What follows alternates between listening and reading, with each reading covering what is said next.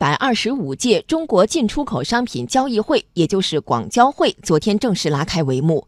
展览规模保持稳定，并继续发挥进口展的开放型平台作用。“一带一路”沿线国家和地区企业是进口展最大的参展主体。央广记者郑树报道。本届广交会总体格局不变，展览规模保持稳定。展览总面积为一百一十八点五万平方米，展位总数为六万零六百五十一个，参展企业二点五五万家，共有来自两百一十多个国家和地区的约二十万名境外采购商与会。本届广交会继续在第一三期设立进口展。值得一提的是，“一带一路”沿线国家为进口展最大参展主体。占比达到六成。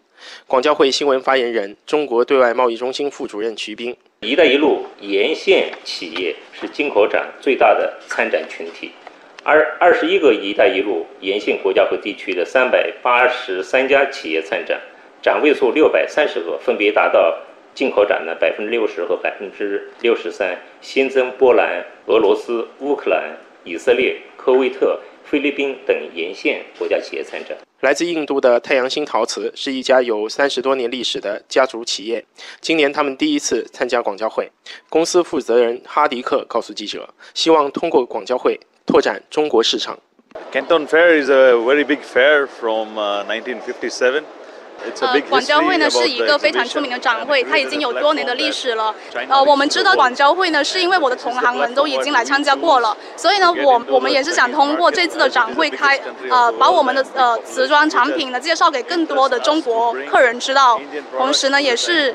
呃，想获得更多的中国市场。本届广交会还以粤港澳大湾区建设规划纲要发布为契机，组织大湾区有关商务部门、外国驻穗领馆、境内外商协会等合作机构共商合作，促进大湾区内外商务资源的融合交流。根据商务脱贫攻坚工作的总体部署，采取系列举措，推进商务精准扶贫。预计将有超过七百家次的贫困地区企业免费参展，并继续设立贫困地区特色产品展区。以及开展贫困地区特色产品展区专场推介活动。徐斌表示，民营企业如今已经成为我国对外贸易的主力军。去年，我们国的民营企业占全国外贸出口的比重达到了百分之四十八，而且民营企业的出口的质量也在明显提升。本届广交会的境内参展企业中，国有企业一千三百零一家。占比百分之五点二四，三资企业两千四百一十九家，占到百分之九点七四，民营企业两万一千一百二十六家，占到百分之八十五点零三。